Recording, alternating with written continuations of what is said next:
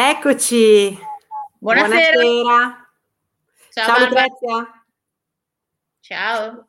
Ciao a tutti, eccoci qua. Eh, ciao a Greg che è dietro le quinte. Allora, subito, perché sennò mi dimentico. Allora, voi ci state vedendo adesso e ci potete vedere su Facebook in diretta, su Twitch o su YouTube.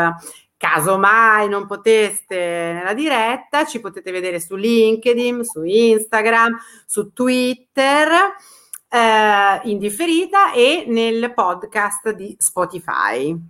Wow. E qui ci siamo. Ci siamo. Do- esatto. Dopodiché vi ricordiamo mh, che potete fare tutte le domande che volete, eh, Lucrezia, possono fare tutte le domande che vogliono, noi Certo. cercheremo di rispondere.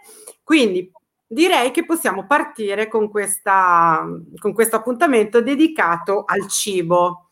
Dedicato al, vabbè, noi mm, l'abbiamo voluto chiamare insomma la funzione consolatoria del cibo, ma ben sappiamo che le funzioni del cibo poi sono tante, però quella che ci sembrava interessante era questa, ma vedremo che poi diventa, di- ehm, copre, come dire, vari altri aspetti. Allora, come sempre, noi abbiamo il nostro modo e quindi Lucrezia, conducici, conducici nella, esatto, nel, come dire, eh, nella, nella conoscenza del, mm, come dire, il cibo e eh, da dove possono venire, insomma, mm, come dire, delle difficoltà. Non stiamo parlando, ci teniamo a dirlo, lo dico subito. non- questa sera noi non parleremo dei disturbi alimentari, eh, come dire, eh, diagnosticabili, ehm, eh, come dire, gravi, eh, quindi come l'anoressia piuttosto la bulimia e altri, eh, altri disturbi. Perché non lo vogliamo fare? Perché siamo consapevoli che eh, sia qualcosa mh, su cui non si possono spendere due parole e soprattutto siamo anche consapevoli che c'è una grandissima eh, parte eh, di persone che pur non avendo disturbi alimentari di questo tipo, però utilizzano il cibo in maniera, come dire, errata, ok? A questo punto, Lucrezia, vai con, come Sono dire, la parte esatto. Sono che-. Io sono la donna delle origini esatto. e quindi da me arriva sempre l'informazione sull'origine. Eh, allora, diciamo subito una cosa, che il cibo eh, ha tantissime funzioni. Non è solo qualcosa che serve per restare vivi, ma quella dovrebbe essere la sua funzione, diciamo, principale, quella più naturale.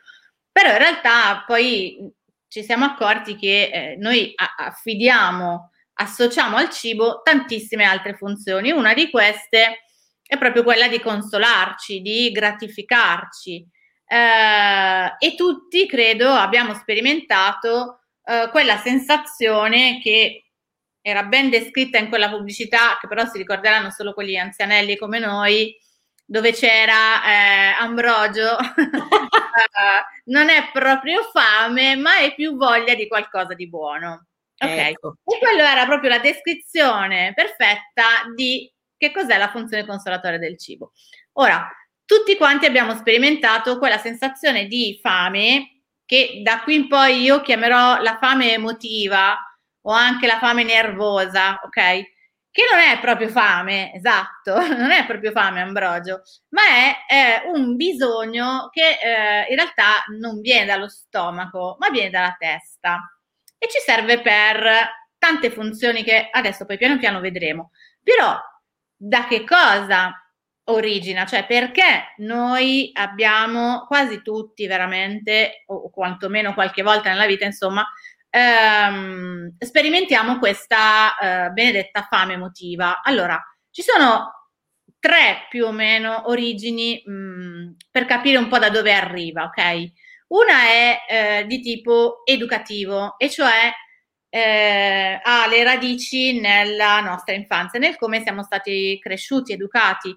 È un classico eh, cercare di eh, eh, associare per i bambini eh, qualcosa di buono, ok? Il dolce, la caramella, il cioccolato, alla ricompensa. Quindi se fai il bravo, guarda che poi la mamma ti dà la caramella, per esempio. Oppure eh, bambino inconsolabile che piange tantissimo, molto spesso viene utilizzato come sistema per consolarlo proprio quello di dargli qualcosa di buono da mangiare. Ok, non piangere, guarda che ti do il cioccolato. Ok.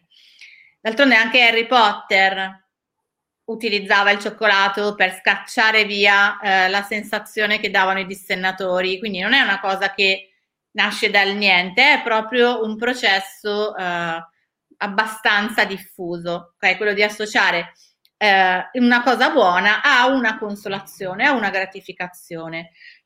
Ora, se questo metodo educativo viene utilizzato spesso, se è uno dei principali metodi educativi, è normale che ci si crei dentro di noi uno schemino per cui in automatico noi associamo una cosa buona al momento di bisogno di essere gratificati. Poi c'è però anche un'altra spiegazione, un altro tipo di origine, cioè quella proprio fisiologica, nel senso che quando noi siamo stressati, mh, mm, produciamo questo ormone che avrete già sentito nominare tante volte da noi, che si chiama il cortisolo, che è proprio de- definito l'ormone dello stress. Ora, a parte che questo ormone ci mette eh, agitazione, ci prepara a fare una serie di cose, ma la cosa un po' la sfiga di questa situazione è che questo ormone genera proprio lui una sensazione di bisogno di mh, mm, mangiare dei grassi.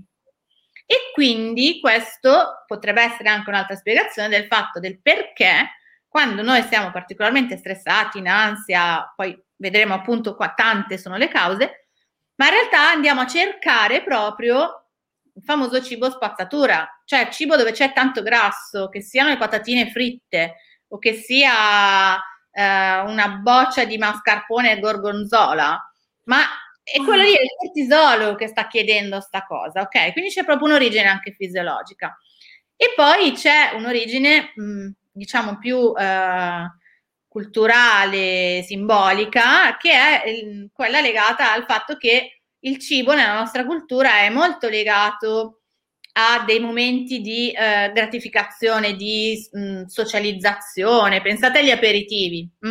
Quando noi mm, sappiamo che faremo un aperitivo, siamo contenti sia perché, ok, vediamo gli amici tra un annetto, non lo so, ma anche perché poi si mangiano un sacco di schifezzine e si beve. Ok, quindi eh, nella nostra cultura eh, molto, c'è molto questa mh, questa associazione tra il cibo e la socializzazione. Eh, Salvatore ci chiede, è per questo che si dice che chi desidera il dolce ha desiderio di affetto? Allora, non è proprio esattamente così, però, però, però c'è una relazione. Però c'è una relazione perché appunto la funzione consolatoria, cioè quella del mi manca qualcosa, ma è qui che mi manca, non nello stomaco. Mi manca qualcosa e può essere anche mi manca l'affetto, mi manca sentirmi amato e eh, le cose dolci ci danno quella sensazione immediata di gratificazione. Se voi pensate che anche eh, il latte materno eh, per il bambino ha, ci sono de, de, delle, de, delle, sostanze nel latte materno che eh, hanno proprio la funzione di mh, farglielo piacere e ci abitua fin da piccolini a un determinato tipo di gusto. Ovviamente poi, tant'è vero che durante lo svezzamento molti bambini fanno anche un po' fatica, insomma è normale perché bisogna cambiare quel gusto. Ci sono tante sostanze nel latte, la caseina, che sono delle sostanze per esempio che eh, tranquillizzano, tendono a far abbassare i livelli di stress. E quindi sì, c'è questa, questa relazione, ok? Allora, che sia come non sia, com'è come non è, noi tutti sperimentiamo questa benedetta fase emotiva, fase eh, fame, scusatemi, fame nervosa. Cosa diavolo è sta fame nervosa e perché poi si crea un circolo vizioso dal quale poi è difficile uscire? Ehm, allora, ne dico un po', poi Barbara se ti vengono in mente delle altre cose magari mi interrompi, però come facciamo a capire se quella sensazione che abbiamo di fame, bisogno di cibo, perché fame in realtà nella nostra cultura non è difficile provarla, Eh, come, però come facciamo a capire se questa voglia di cibo è una fame, la definiamo fisiologica, quindi che viene dallo stomaco, oppure è una fame nervosa, emotiva e quindi viene dalla mente. Ci sono delle caratteristiche. La fame emotiva è una cosa che arriva improvvisamente, è urgente, boom, mi serve, devo, adesso mi devo mangiare un cioccolatino. Okay. Mentre al contrario la fame fisiologica cresce piano piano, noi sentiamo i brontoli dello stomaco, iniziamo a dire, mm, però boh, forse inizio ad avere un pochino di appetito, pa- e pian piano cresce, ok? Quindi prima grande differenza. Uh, altra differenza, la uh, fame emotiva ci porta a mangiare in modo incontrollato, ci porta a mangiare una quantità che eh, non è relativa alla quantità di fame che abbiamo, ma è sempre eccessiva. La classica situazione di mm, bisogno improvviso di patatine fritte, non mi basterà mangiarne 3, 4, 5, una manciata, ma in realtà rischio di finire in sacchetto. Eh, la fame fisiologica si può placare mangiando in maniera molto più controllata e quindi le quantità sono quelle che il nostro stomaco ci dice di avere bisogno, ok? E in più la fame fisiologica si placa con qualunque alimento. Se abbiamo fame davvero, possiamo mangiare anche la famosa mela o il famoso sedano o quello che è e la nostra fame passerà.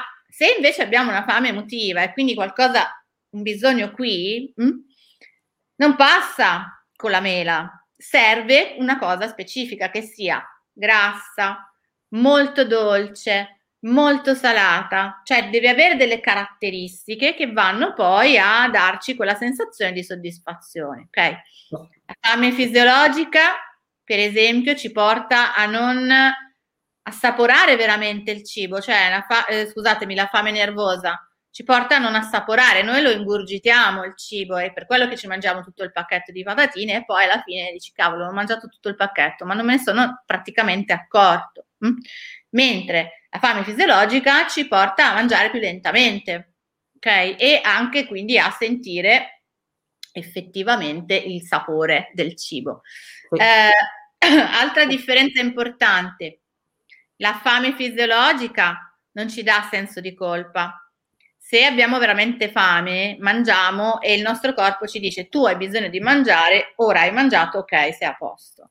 Se invece è fame emotiva, nervosa, siamo sempre in colpa perché il nostro corpo ci manda il segnale che eh, non avevi poi bisogno di mangiare, ok? Quindi poi parte il senso di colpa, soprattutto magari in noi mh, femminucce che ci angosciamo sempre per che fine farà il pacchetto di patatine che abbiamo appena mangiato.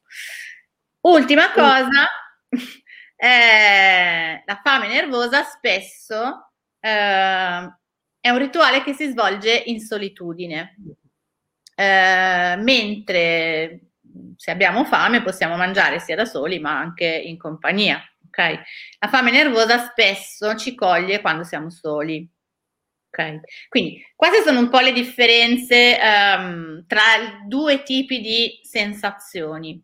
E ultima cosa che vi voglio dire così facciamo, chiudiamo il cerchio della fame nervosa è attenzione ragazzi perché la fame eh, nervosa mh, mm, sta dentro in un circolo vizioso, cioè è un meccanismo che quando parte poi si autoalimenta e non, non serve più neanche il primo stimolo. Adesso vi spiego eh, voi state attenti a capire appunto il momento in cui il cerchio si chiude.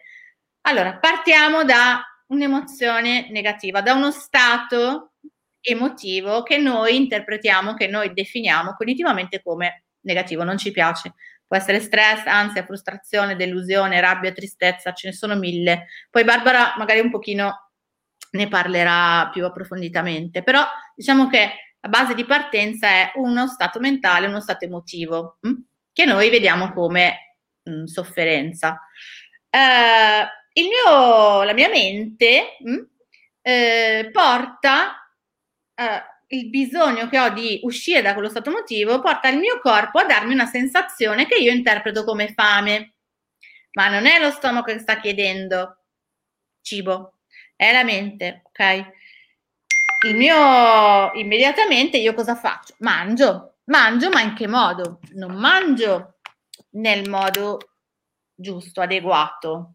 Mangio proprio di base in un modo sbagliato. Per esempio, mangio velocemente, voracemente, mangio troppo, appunto metto un sacco di, cerco cose molto zuccherate, molto salate, molto, con molti grassi, ok? Eh, in, in, tempi brevi ricevo una sensazione di appagamento. Mi parte la dopamina che mi dice: Oh, figata, adesso sì che sto bene, ok?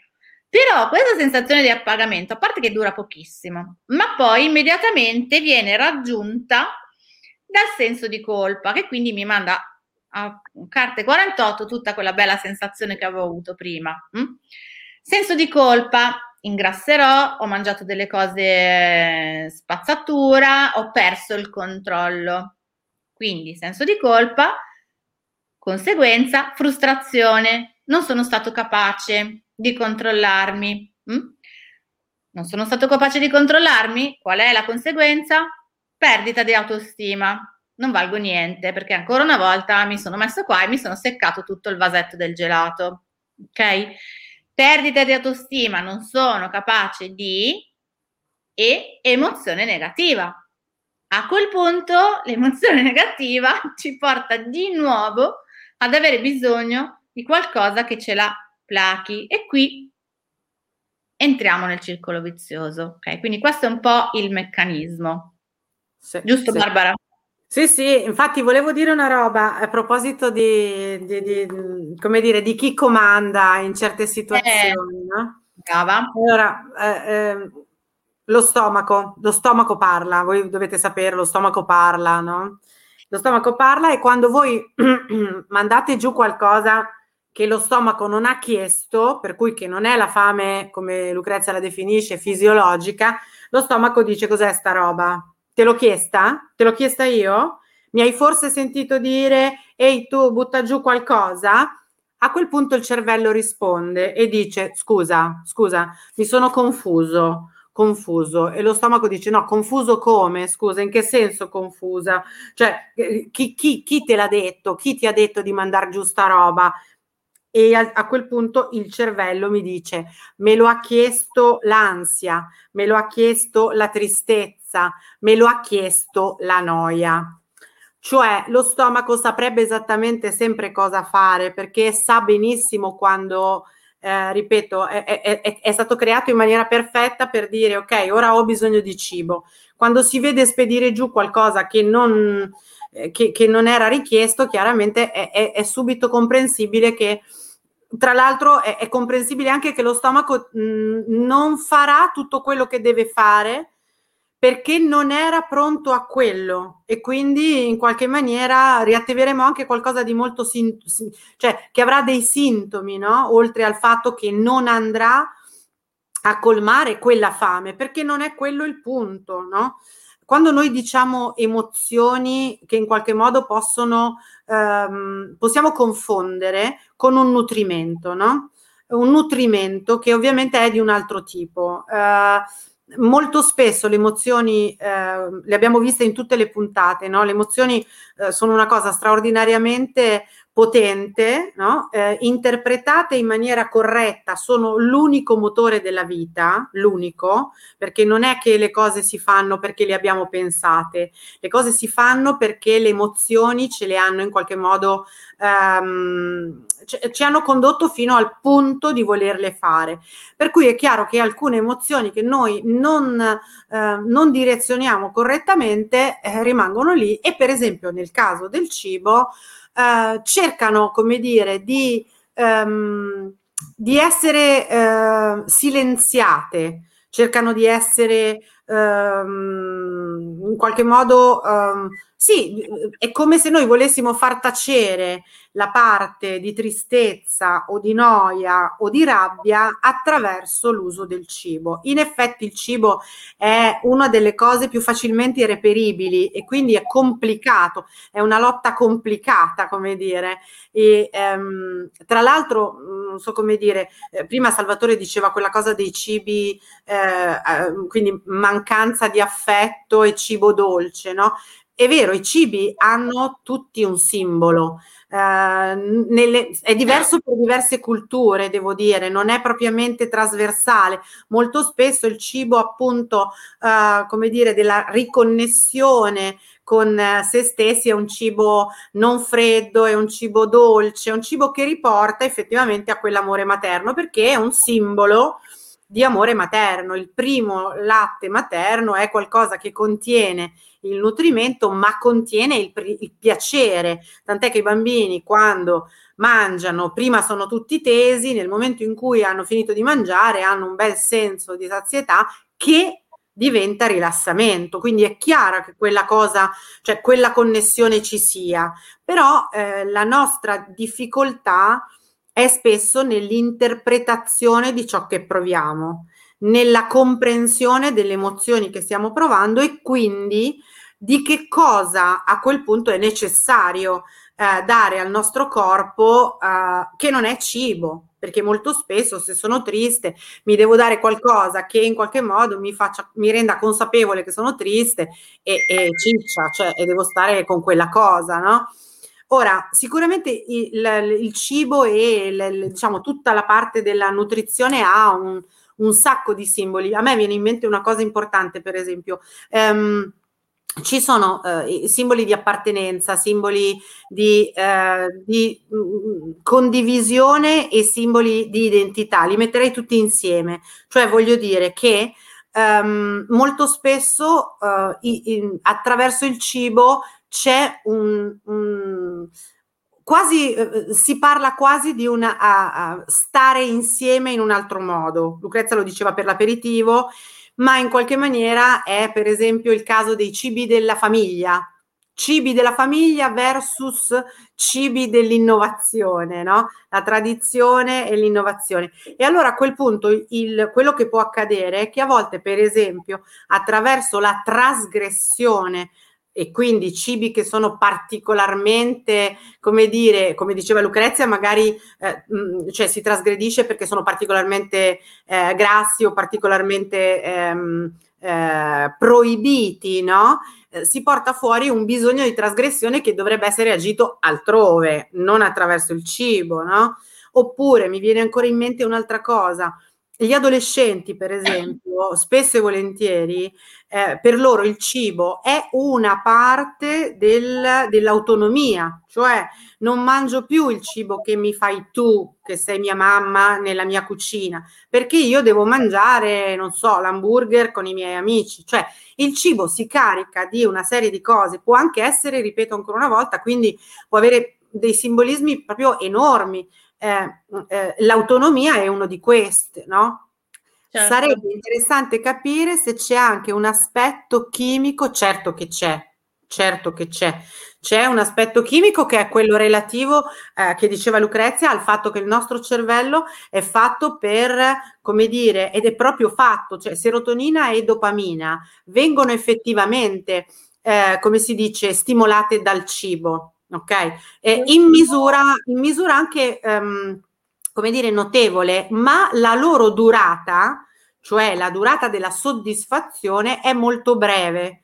Eh, ciò che può incidere maggiormente, per esempio, sul fatto che noi produciamo più serotonina e dopamina, in linea, eh, diciamo, di principio, eh, è l'orgasmo. Cioè l'unica cosa che eh, in qualche modo fa eh, produrre più serotonina e più dopamina in maniera più duratura è l'orgasmo. Quindi, e di fatti torna anche la relazione tra il cibo e la sessualità, cioè il fatto che il piacere sia contenuto in entrambe, come dire, eh, eh le, le, le, modalità, ma sia più duraturo eh, come dire, attraverso la sessualità che non attraverso il cibo. Con il cibo decade velocemente questo apporto di serotonina e di dopamina. E guardate che vi, anche l'altra cosa che vi dico è che, per esempio, anche lo shopping compulsivo, eh, libera dopamina e eh, serotonina, ma è ancora più veloce il decadimento.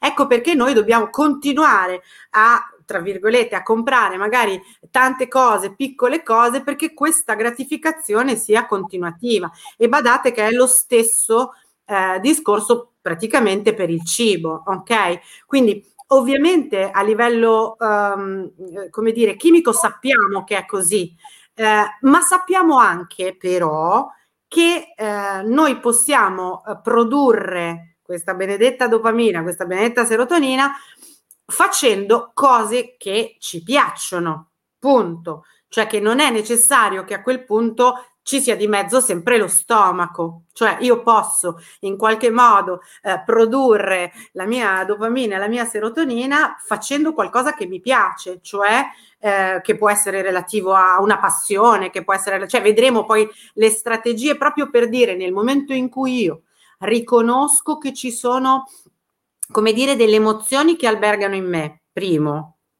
che queste emozioni non hanno a che vedere strettamente col cibo, hanno a che vedere, come dire, col fatto che è necessario che io dia ascolto e dia una risposta a queste emozioni. Ripeto, se sono triste, sono triste. Non può essere, cioè, n- non possiamo pensare di risolvere tutto col cibo. Questo è, è qualcosa che a volte mh, mi è capitato di sentire da alcune mamme, tu lo saprai Lucrezia ovviamente, cioè che c'è un momento, quando i bimbi sono piccoli, che le mamme vanno un po' in paranoia no? su delle cose e non sapendo cosa rispondere, perché non hanno ancora compreso bene com'è il pianto di quando sono incavolati i bambini, com'è il pianto di quando hanno sonno, com'è il pianto di quando hanno fame, rispondono sempre col cibo e lì creano effettivamente un, un, un collegamento che non va bene, no? Perché in realtà alla fine diventa sempre il cibo eh, quello che eh, in qualche modo noi andremo a ricercare eh, per, per, su tutto. La soluzione, la soluzione.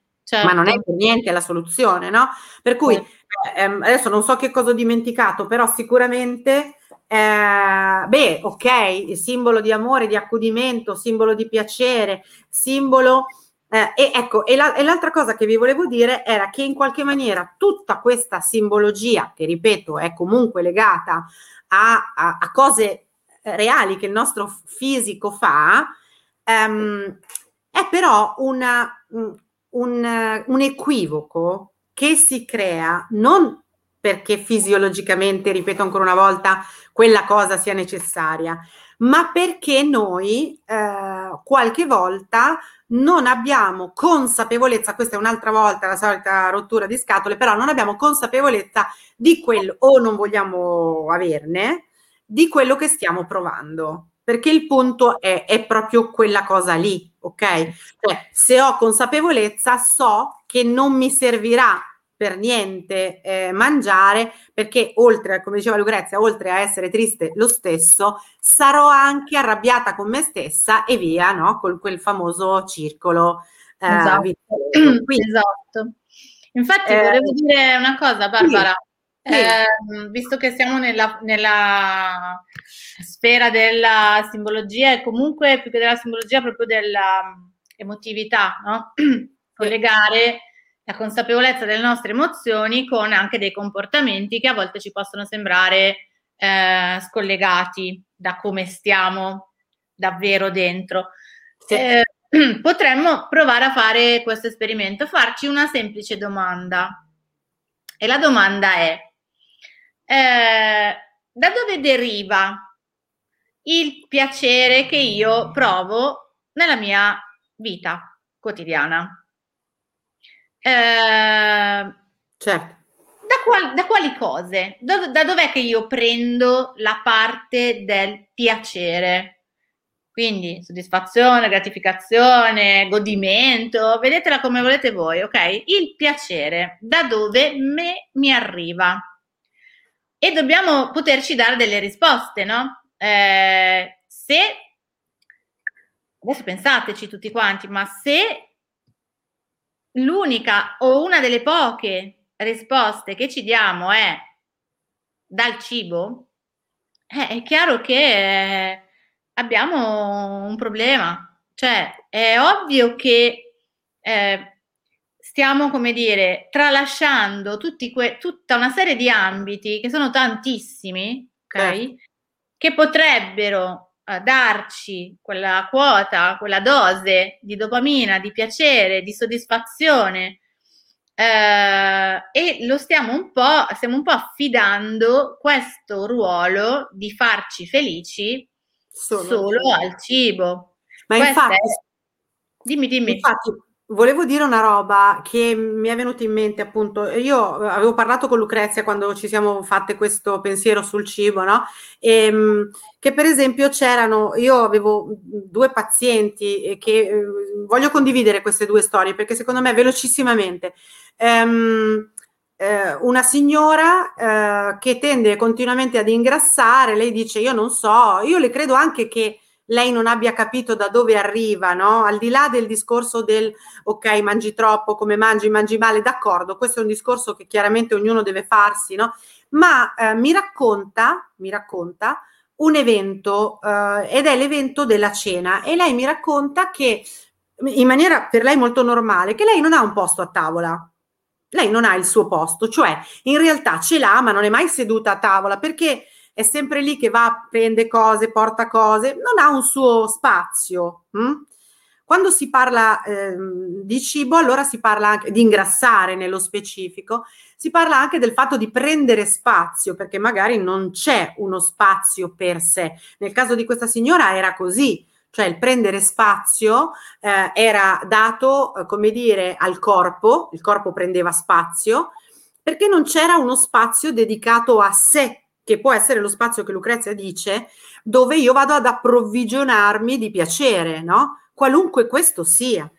E l'altra signora che sempre mi parlava di una problematica simile, e cioè dell'incapacità poi a perdere peso, eccetera, che era questa signora che in qualche maniera parlava del fatto che quando si portava a tavola la pietanza, lei faceva l'esempio della carne, del pollo, insomma, in qualche maniera, lei serviva prima a tutti gli altri dicendo tu quale parte vuoi, tu quale parte vuoi e poi lei a lei rimaneva spesso una parte che a lei non piaceva perché il resto era tutto andato perché ovviamente lei era arrivata ultima e non solo, e non solo, perché poi non era soltanto quello, quindi non era un discorso di, ripeto, di essere incapaci a mettere se stessi in qualche modo in, in luce, insomma, no?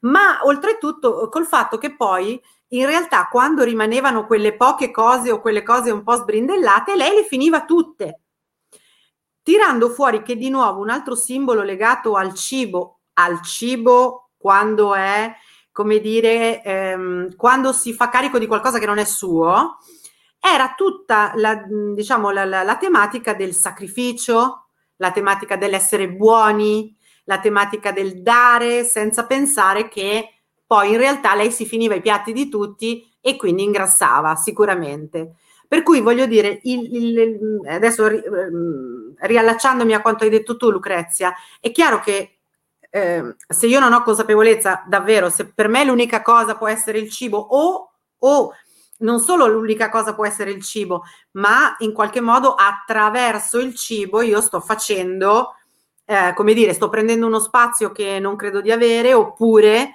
sto um, cercando di mantenere un'immagine di me che eh, è importante, tipo sono una madre buona, eccetera. Quindi ce ne sono veramente tante di cose che possono influire sul fatto che poi eh, eh, sul fatto che poi semplicemente il cibo non fa più quello che deve fare. Certo. Paradossalmente. Anche, mm, come si gestisce il rapporto tra ciclo mestruale e cibo? Che tipo di fame è quella che viene? È, è sempre una fame derivata da, come dire, uno squilibrio chimico che in quel caso è di natura ormonale, eh, ma assomiglia un po' tanto alla fame emotiva e nervosa, perché comunque se io cerco di placare un fastidio con il cibo è ovvio che sto usando uno strumento per uno scopo che non è il suo, no? È come se io avessi mal di pancia e invece di prendermi una pastiglia mi, che ne so, andassi a arrampicare su un albero. Cioè, mh, non serve a quello, ok? Quindi eh, le, le, le, mh, come dire, la parte ormonale, gli squilibri chimici sono molto legati a delle sensazioni di fame improvvisa, certo, anche la Ma poi pe- Lucrezia, pensa anche a questa cosa, no? Il ciclo mestruale, al di là che il fatto che molte donne hanno questa sindrome premestruale molto potente, no? Cioè dove mm. appunto le emozioni la fanno da padrone, no? Però, però, attenzione, le emozioni la fanno da padrone perché è quello che devono fare in quel momento, cioè devono un po' scompensare, certo. devono, casomai se c'è una lotta tra, come dire, tra uh, la generatività e il femminile, potremmo aprire mille cose, ma ma io dico che in quella benedetta sindrome premestruale poi bisogna vedere se quelle emozioni sono comprese come tali, sono, me le permetto, mi permetto di essere nervosa e basta, sono nervosa e basta, certo. mi permetto di essere eh, sfrantecata sul divano perché non mi sento bene, oppure se appunto invece in realtà devo per forza andare fuori e quindi, cioè l'atteggiamento che tu hai, ora non ricordo chi ha fatto la domanda, ma eh, rispondo a lei, cioè l'atteggiamento che tu hai nei confronti di quel momento, Silvia, cioè il momento della, della, de, del delle mestruazioni è un momento che porta con sé una serie di cose. Eh, mi viene da dire appunto quando le persone accettano quel periodo come un periodo ehm, eh, magari eh, ripeto un po', un po' complesso perché mette in, insieme tante cose però accettato come tale allora io tutte quelle emozioni me le vivo e casomai risulterò una, una rompiscatole in quei giorni precedenti e pazienza non so come dire no? Eh, se no ecco che ritornano, ecco che ritornano tutte le emozioni che io non, non, non, non riconosco, non gestisco e di conseguenza, secondo me, la cosa più veloce è il frigo, perché la cosa più veloce è il frigo, e il cibo perché è, e quindi di nuovo ritorno lì. Certo, e questo è uno dei motivi per cui, anzi direi che è il motivo fondamentale per cui le diete non funzionano. Eccoci qua. Eh, perché le diete non funzionano, quantomeno, non sempre, insomma. Perché allora, aspetta, dico a Greg di mandare, ma Greg, mandami per favore, grazie. Quando te ne fuggi della dieta, ma subito dopo ti penti. Prima c'hai la pizza e dici ma sì, fanculo, e 30 secondi dopo stai piangendo tutte le tue lacrime. Eh sì, è così. Eh, la dieta in sé eh, è, è, come dire, serve per gestire la fame fisiologica. Allora, io sono una persona che mangia per fame fisiologica, ok? Per qualche motivo mh, mhmm, ho messo su mh, mhmm, peso, agisco sulla, fase, sulla fame fisiologica tramite la dieta, quindi mi eh, riequilibro nel senso di quello che mangio di quanto certo. ne mangio, ok? Vado a, a, a, a lavorare sulla parte esclusiva del cibo. Però la maggior parte delle volte noi non ingrassiamo per fame fisiologica, a parte no. altri mille motivi che, di cui non stiamo parlando, però sostanzialmente spesso ingrassiamo perché mangiamo schifezze per fame nervosa, cioè perché compensiamo col cibo quel famosa mancanza di piacere di certo.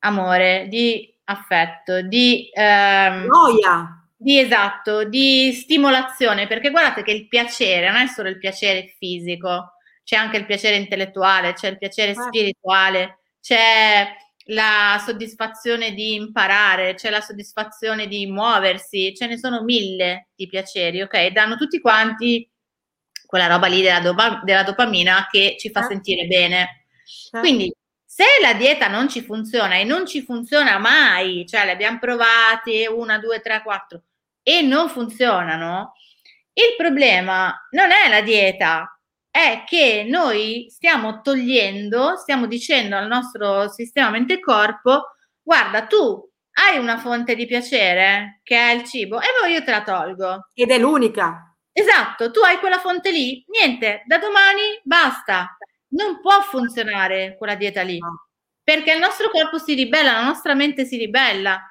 e quindi sforiamo e quindi poi dura una settimana, dieci giorni e poi comunque ci ricadiamo perché stiamo andando a curare un sintomo ma non l'origine. Del Tra l'altro mi viene da dire che nel, nel caso della dieta, ti ricordi mm-hmm. quando ci siamo dette quella cosa eh, rispetto al fatto che finché la dieta è appunto fatta eh, eh come dire, per una fame che non c'entra niente con la fame fisiologica, si attivano delle cose. Allora, innanzitutto si attiva il carognone che dice devi dimagrire, ma in realtà lo dice perché è pronto a criticare, punto. Ma lo stesso carognone, appena tu eh, fai la dieta, ti dirà tanto non ci riesci, tanto non la porti avanti, perché? Perché in realtà non, non, stai vedendo quello che realmente c'è da vedere e nel momento in cui fallisci ti dirà e infatti hai fallito perché spesso queste diete si basano su un devo, devo dimagrire, che non è un voglio dimagrire, cioè eh, come dire, sento che il bisogno è quello, perché in realtà noi sotto sotto lo sentiamo che il bisogno è un altro, certo. però non ci legittimiamo a dirci che è un altro. Allora, Lucrezia, volevo dire una cosa velocemente perché voglio lasciarti il tempo mm-hmm. per uh, quella cosa che mi interessa tanto sulla mindful, ok? Sì, chiediamo okay. però prima che tu dica questa cosa, uh, chi ci sta ascoltando in diretta, ma anche gli altri, sì? uh, pre- un secondo andatevi a prendere un cracker, un pezzo di pane, una qualunque cosa che possiate mangiare. Ok, mentre vi andate a prendere questa cosa, io dirò d- due cose sul, diciamo, sulle strategie, poi eh, quella che dice Lucrezia è di fatto una strategia, ma quelle che vi voglio dire io sono, allora, di sicuro... Um, e lì penso che sia una questione, mm, cioè bisogna far luce su, su, di sé, sulle proprie emozioni, non ce n'è. Che poi voi vogliate farlo con uno psicologo, che voi vogliate farlo tra di voi, va bene uguale, ma vi dovete dire, eh, cioè, di che cosa sentite la mancanza nella vita, no? E, e quindi, come dire, eh, se sentite la mancanza di una passione, una passione in linea generale, un, un qualcosa che vi interessa, dovete andarvela a cercare, perché il punto è che non si può appunto curare tutto con il cibo ed è dannoso oltretutto. Um, quello che faccio io, quindi, oltre a dirvi, rendetevi, eh, cioè, di rendervi consapevoli delle emozioni che provate e dei bisogni che avete in termini di bisogni affettivi, bisogni relazionali, di qualunque tipo, l'altra cosa è che io, per esempio, uso spesso eh, proprio per fare questa cosa, per arrivare a questa cosa, uso anche delle tecniche di rilassamento a mediazione corporea. Che cosa vuol dire? Sono delle tecniche che mirano a far rilassare le persone, ma sono sempre ben centrate sulle sensazioni del corpo. Questo perché è importante? Perché vi aiuterebbe a riprendere completamente il controllo, come dire, eh, almeno sul riconoscere le vostre sensazioni, cioè ho fame, non ho fame, oh, sono triste, eh, sono arrabbiato, cioè la mediazione corporea e quindi il fatto, banalmente, se voi vi mettete su una bella poltrona, ok, e eh, portate l'attenzione sui punti di contatto del vostro corpo con la poltrona cominciate in maniera netta e molto chiara, perché quando voi porterete l'attenzione, per esempio, alla testa appoggiata, alle spalle appoggiate, vi renderete conto se c'è tensione se c'è tensione magari farete qualche movimento di aggiustamento e questo per tutto il corpo. Se voi ripassate tutte le parti che sono a contatto, vi renderete conto delle tensioni che ci sono e questo vi allena a essere sempre connessi con le sensazioni, perché quelle possono essere la chiave per dire ok, ora ho bisogno di ripeto, il mio solito film triste se sono triste, piuttosto che altro se ho uh, ho, ho altre emozioni, ok? Per cui eh, il resto poi eh, davvero lo fa la consapevolezza. Ma io adesso lascerei tutta la parola a Lucrezia perché mi piaceva questo, questo esperimento.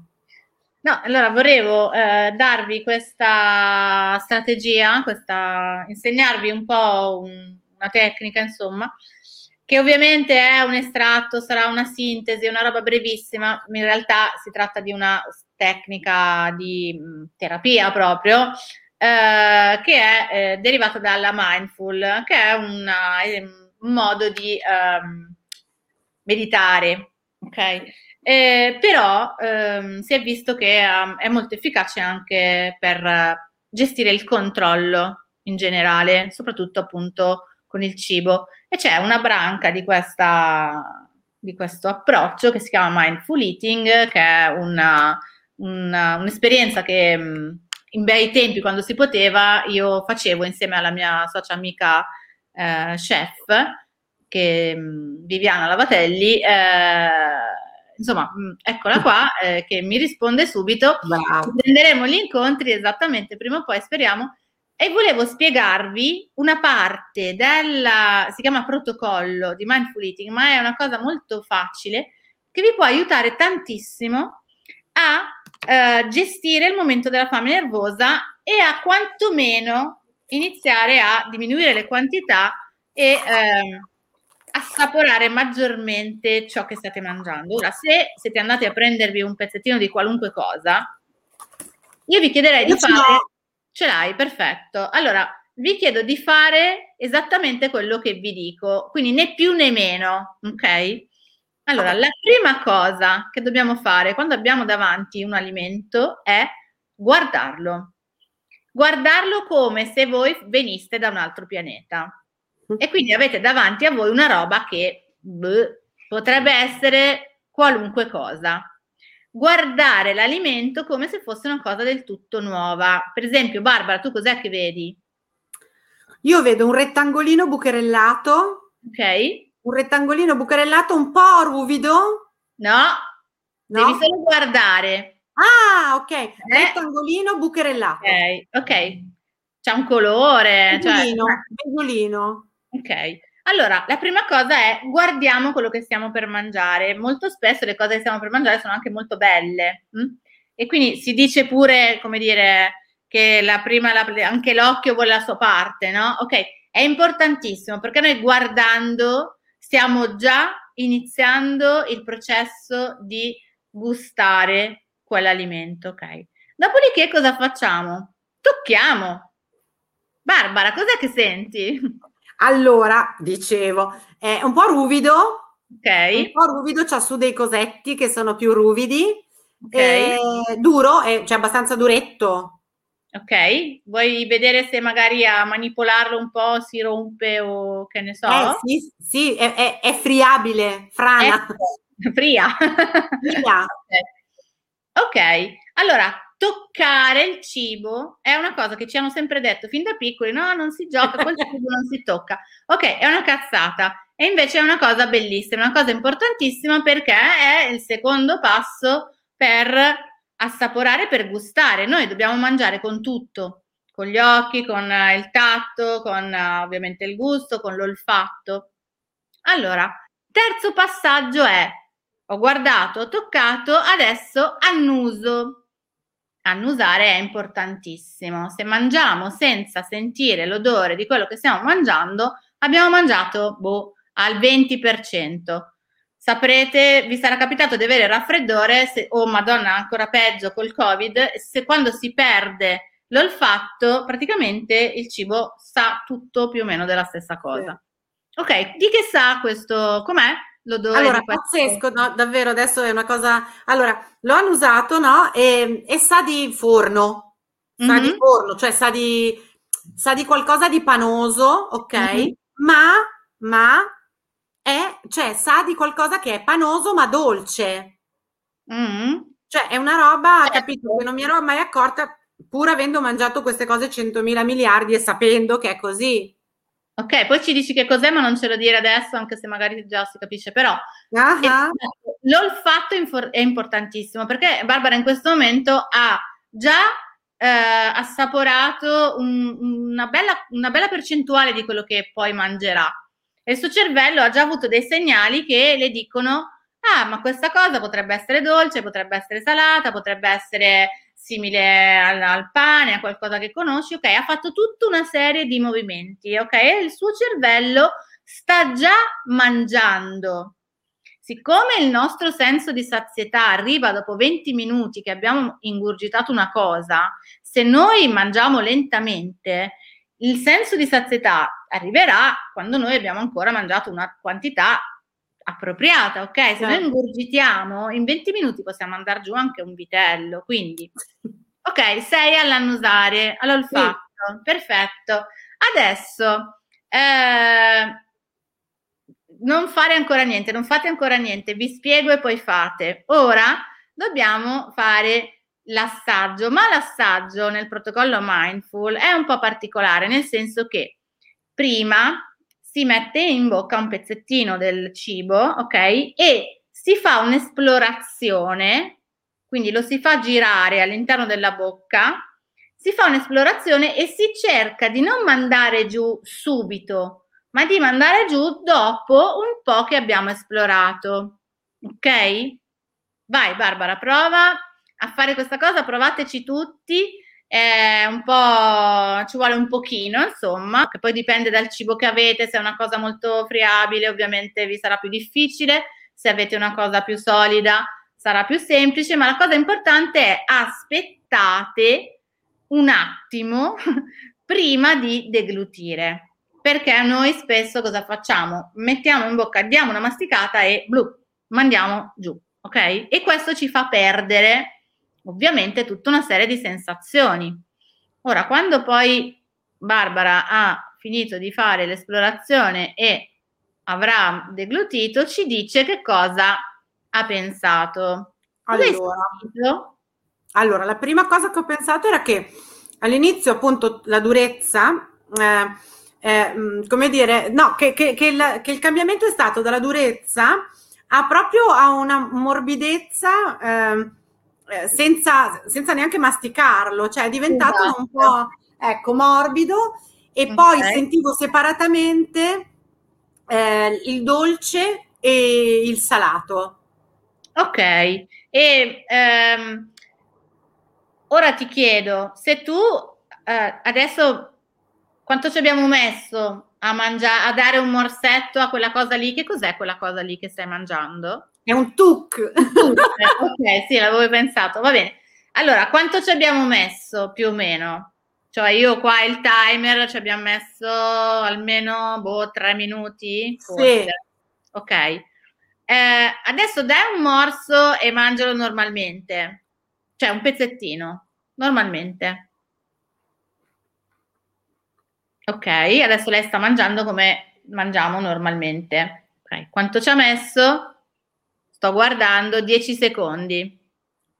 Ok, allora tutte le sensazioni che noi abbiamo preso nel qui e ora, quindi nel momento in cui stiamo mangiando una piccolissima cosa, le abbiamo amplificate, sono durate tantissimo eh, e sono state amplificate perché il nostro cervello si è potuto soffermare su tanti sensi, non solo quello del gusto, ma quindi la vista, l'olfatto, il tatto e il gusto, ok? Anche l'udito, perché in realtà quando l'ha spezzato non ci siamo soffermati, ma in realtà anche quello è stato stimolato. E ci abbiamo messo quei tre minuti, quattro minuti, ok? Poi io un pochino ho spiegato, però se voi pensate eh, a quanto potremmo assaporare e godere di una piccola cosa, eh, anche delle famose cinque patatine invece che del sacchetto, se le mangiassimo seguendo un po' questa eh, metodologia, eh, sarebbe incredibile. E vi garantisco che cinque patatine mangiate sec- secondo il protocollo mindful eh, vi farebbero sentire soddisfatti e sazi perché nel frattempo sono passati quei famosi 20 minuti per cui il segnale dallo stomaco arriva al cervello e dice oh bello, io sarei anche a posto. Quindi se vi interessa poi nel futuro appunto vi faremo sapere se organizzeremo ancora gli incontri, però eh, informatevi sulla mindful eating. Se volete poi magari possiamo anche farne una, uno special, eh, però è veramente una, una, strategia molto molto molto efficace. Ovviamente non finisce qua, è una cosa molto più complicata, però certo. queste quattro cose possono già essere una, un elemento su cui partire. Ok, allora come al solito, noi cosa diciamo? Diciamo che mh, mm, non è che abbiamo potuto trattare tutti gli argomenti, ci siamo soffermati su qualcosa che magari sia le mie pazienti che le pazienti di Lucrezia ci riportano come difficoltà, ripeto, a, um, eh, rispetto al cibo. ehm, per cui mh, mm, eh, l'idea era quella di mh, darvi la possibilità, per esempio, di mh, davvero pensare eh, a quella domanda che Lucrezia vi ha fatto, rifatevela, cioè eh, quali sono le fonti del piacere nella mia vita, ok? Sì. Eh, se rimanete un po' tristi perché dite oh che poche che poche va bene, eh, si può sempre come dire migliorare, quindi non vi fate impressionare. Eh, due, la, eh, la capacità di riconoscere le emozioni e la capacità di dare loro una direzione, perché senza, come dire, una direzione si va a finire sempre in una eh, in, un'unica, in, un'unica, in un vicolo cieco, mi viene da dire, no? Se non abbiamo quella direzione. Quindi queste due cose, salute, queste due Grazie. cose sicuramente sono importanti. Eh, Lucrezia, vuoi dire qualcos'altro?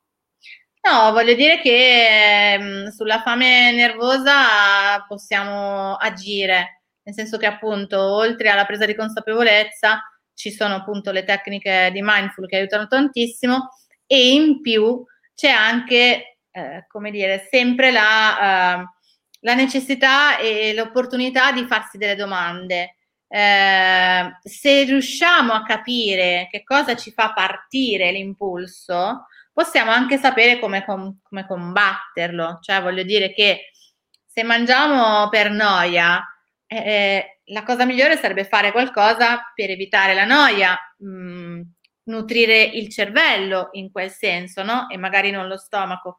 Se mangiamo per l'ansia, eh, l'ansia eh, la combattiamo per esempio molto spesso eh, scaricandola e quindi per esempio l'attività fisica eh, potrebbe aiutare tantissimo, ok? Se ah. mangiamo per eh, un senso di vuoto, perché ci sembra che non abbiamo niente, ok? Anche lì dovremmo riempirlo quel vuoto, cercare di eh, eh, trovare un interesse che ci faccia eh, riempire i vuoti. Quindi il, la cosa fondamentale è, la domanda è, sono, sto mangiando perché sono infelice? Eh, l'unica fonte di piacere nella mia giornata è il momento del cibo? Ok, allora lì mi vado a domandare che cosa posso utilizzare per diventare più contento, per essere più soddisfatto. A parte il cibo, il cibo non è da togliere, assolutamente, cioè eh, non, non, è una crociata contro il cibo, tutt'altro, no. anzi, è anzi, per dirci... Tra l'altro, quando mangiamo per il piacere re- reale no. di mangiare quel cibo, va tutto bene perché è tutto, è tutto giusto, tra virgolette. Ah, è, è vero, la vignetta. Mangio per dimenticare, bellissimo. Esatto, cioè devo essere stato pazzo per innamorarmi, credevo di poterla dimenticare mangiando, ma non ci riesco, non la dimenticherò mai finché vivo. Finché vita, cerchi un po' di felicità e cosa ottieni? Qualche ricordo e una pancia, certo, esatto. ecco, è vero, me la stavo dimenticando. È carina. Eh, va bene, signori, adesso è il, no- il nostro momento di, di separarci. Per sì. cui ci vediamo tra due martedì. Tra due martedì affronteremo eh, bianco o nero quando il pensiero ossessivo ci, eh, non mi ricordo più se abbiamo usato la parola ci di, di disturba o quando ci invade la vita, ma qualcosa di simile. Eh, quindi parleremo appunto di, di tutte quelle di quel pensiero. Cosa? Della rigidità. Della rigidità, della rigidità del pensiero. Molto bene. Allora, eh, buona serata, buona continuazione, buona cena, mangiate, mangiate, mangiate mindful. Mangiate mindful stasera. Mangiate mindful. Proviamoci. Allora, grazie a tutti, grazie Lucrezia. Grazie a te Barbara e grazie, grazie a Greg e ci vediamo tra due martedì. Ciao. Ciao.